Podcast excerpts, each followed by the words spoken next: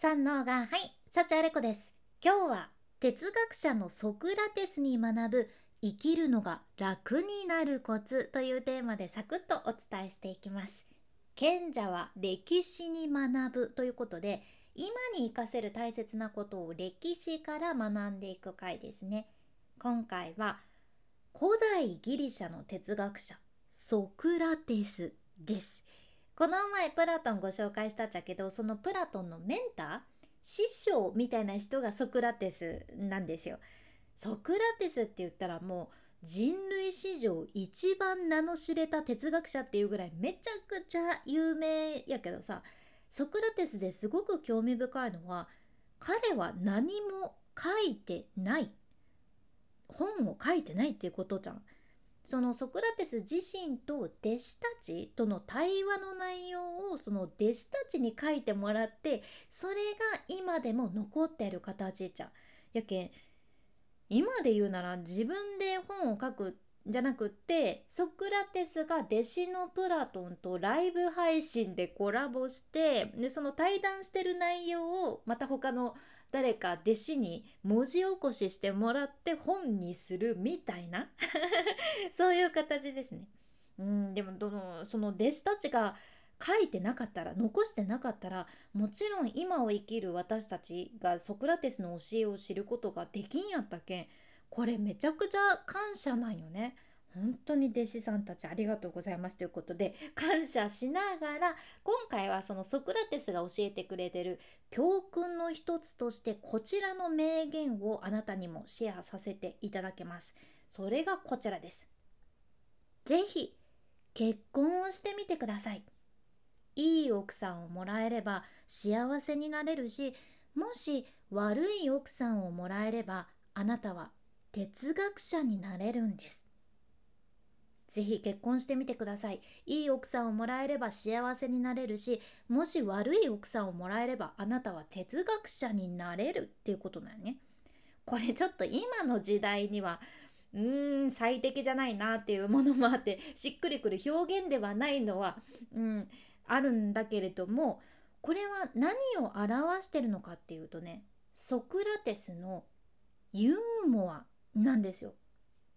ソクラテスってユーモアのセンスめっちゃいいっていうので知られてたそうでね。彼は30歳年下の妻クサンティッペについてよくみんなにジョークを言ってたそうちゃん。クサンティッペっていう名前もなかなかにパンチのある名前やなって思いません？私の言い方なんかな？クサンティッペ。強いですよね。でもねこれね本当に強い奥さんだったそうでそのソクラテスの奥さんのクサンティッペは クサンティッペは 短期で結構気難しい性格だからだから自分は哲学者になったしそのクサンティッペとの結婚というのはどんなに困難な状況でもそれに対処するための方法を学べる素晴らしい学校なんだというふうにソクラテスおっしゃってたそうちゃん。クサンティッペどんだけ気難しかったんって思うけど 私はこのソクラテスの考え方はすごく好きでっていうか私も以前喋る仕事を11年間する中で喋り手の師匠に言われてたのがねどんだけ嫌な人が現れてもどれだけ嫌な現場があってもどれだけ辛い状況になってもそれを乗り越える方法を学べる。それに対処する方法を学べる。めちゃくちゃ貴重なタイミングなんだと。めちゃくちゃいい機会なんだって。ステップアップできるんだっていう風に言われてきたじゃんね。で実際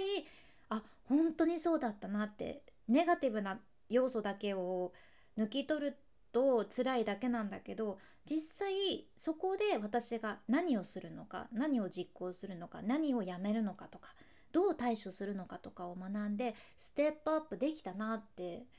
うん本当に今では思うんですよね。でけん私の師匠の前世ってソクラテスなんかなとか思ったりするんやけどいや本当にちょっとね似てるとこがあるんでしょうね。まあ古代ギリシャやけんめちゃくちゃ前やけど本当にユーモアがあるソクラテスで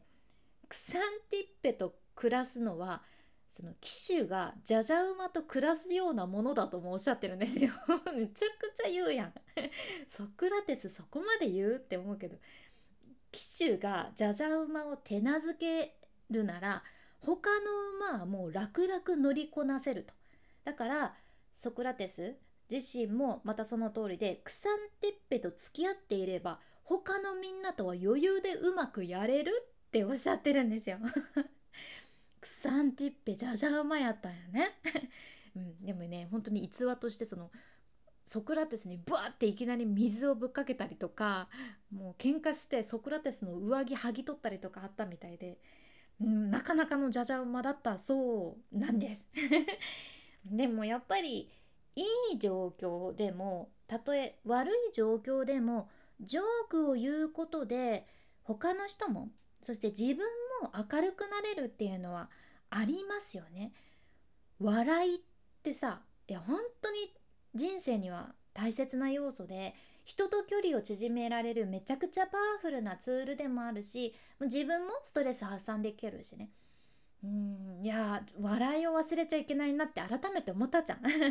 どうにもこうにも大変だっていう時こそこのソクラテスの考え方を思い出したいなって私も改めて思思いました。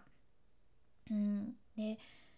私もね自分の人生で大切にしてる言葉っていうのがあってねそれが「What's next?」っていう言葉なんですよ。次は何 ?What's next?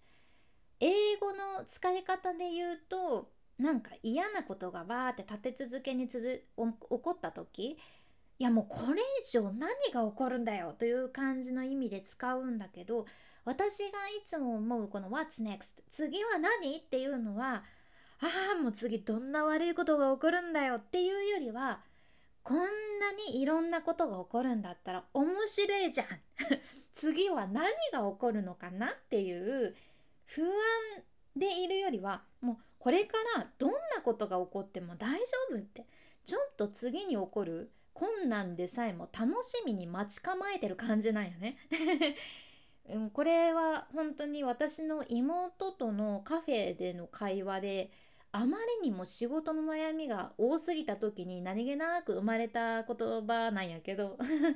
辛い時とか困ったなーってなんかすごいトラブル続くなっていう時にこれをふと思い出すとねちょっと自分の心が楽になるのでおすすめです。